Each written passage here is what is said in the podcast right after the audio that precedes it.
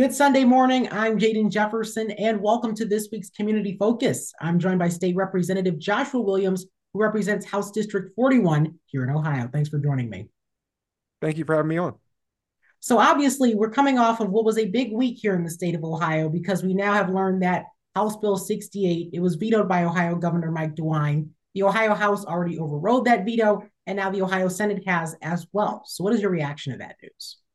Uh, we were hoping that the Senate would follow suit and override the governor's veto and uh, respect the, the votes of both the House and the Senate. And we were able to accomplish that today. So uh, I celebrate that young kids will be able to be protected.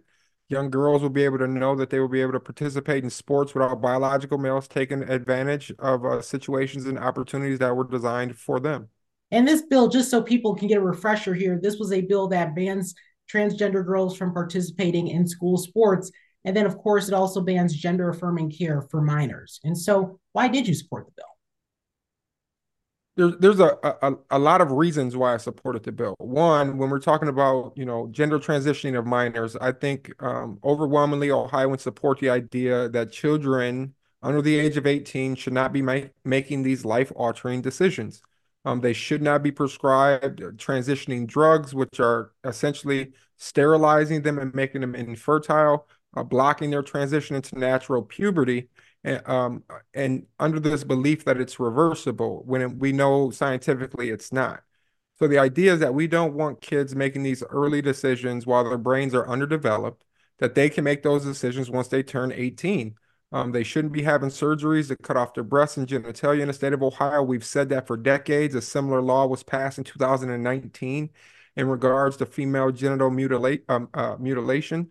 Um, so that was a no-brainer for me that we need to protect children. And it's kind of standard practice here in the state of Ohio to say that kids under the age of 18 shouldn't be making adult decisions. And that was something the governor agreed with in his veto announcement. But one thing he didn't agree with in the bill was that ban on gender affirming care. And so, kind of talk about the governor's decision here because he had mentioned that for him, it was about the conversations that he had with families, with a lot of families and youth that said that this saved their lives. And so, what kind of is your perspective? Because obviously you don't see eye to eye with the governor. On this.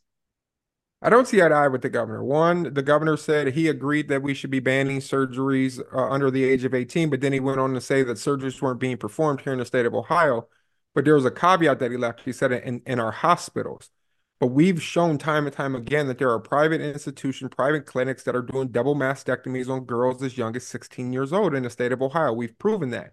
We've proven that uh, doctors are prescribing gender transitioning drugs to children as young as nine years old. We've we've proven that. This is this is um, not debated anymore. We we've established that here in the state of Ohio. So when it comes to those gender transitioning drugs, and uh, the governor may not have uh, done a lot of research in regards to what those drugs actually are, and uh, believe some doctors that push the idea that this uh, these type of drugs are 100% reversible. We know that that's not true.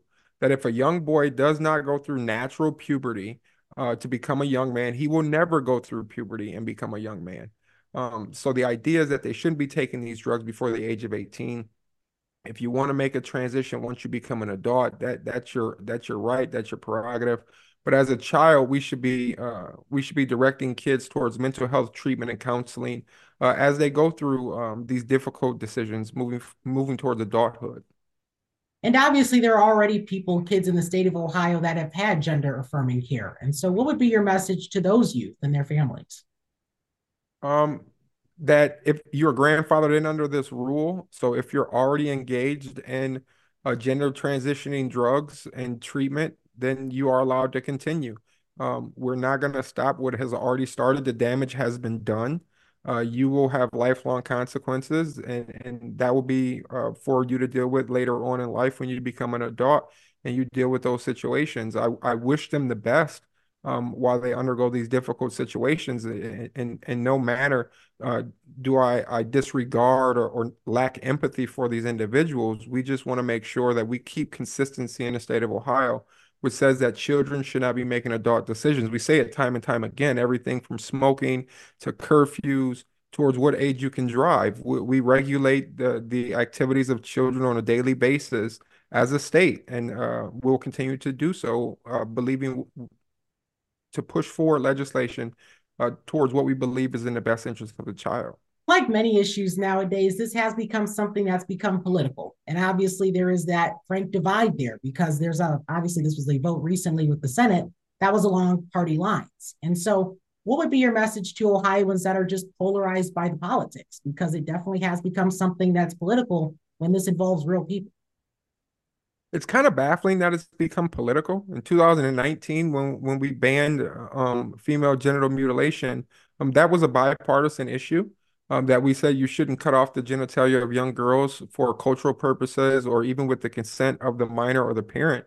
We said that back in 2019 and now we're just five years down the road and now there's this idea that there's no age limit to when a child can transition. There's no age limit to when you can give them these puberty blockers and these these uh, chemically ca- uh, castrating drugs uh, or even prescribed surgery um, I don't I don't understand why it became a polarizing issue, but here in the state of Ohio, I don't believe it's a polarizing issue. When we look at the polls, overwhelmingly 60 to 70% of Ohioans believe you shouldn't be transitioning kids under the age of 18.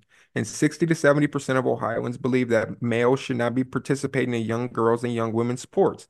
This is overwhelmingly um, decided by the voters in these polls.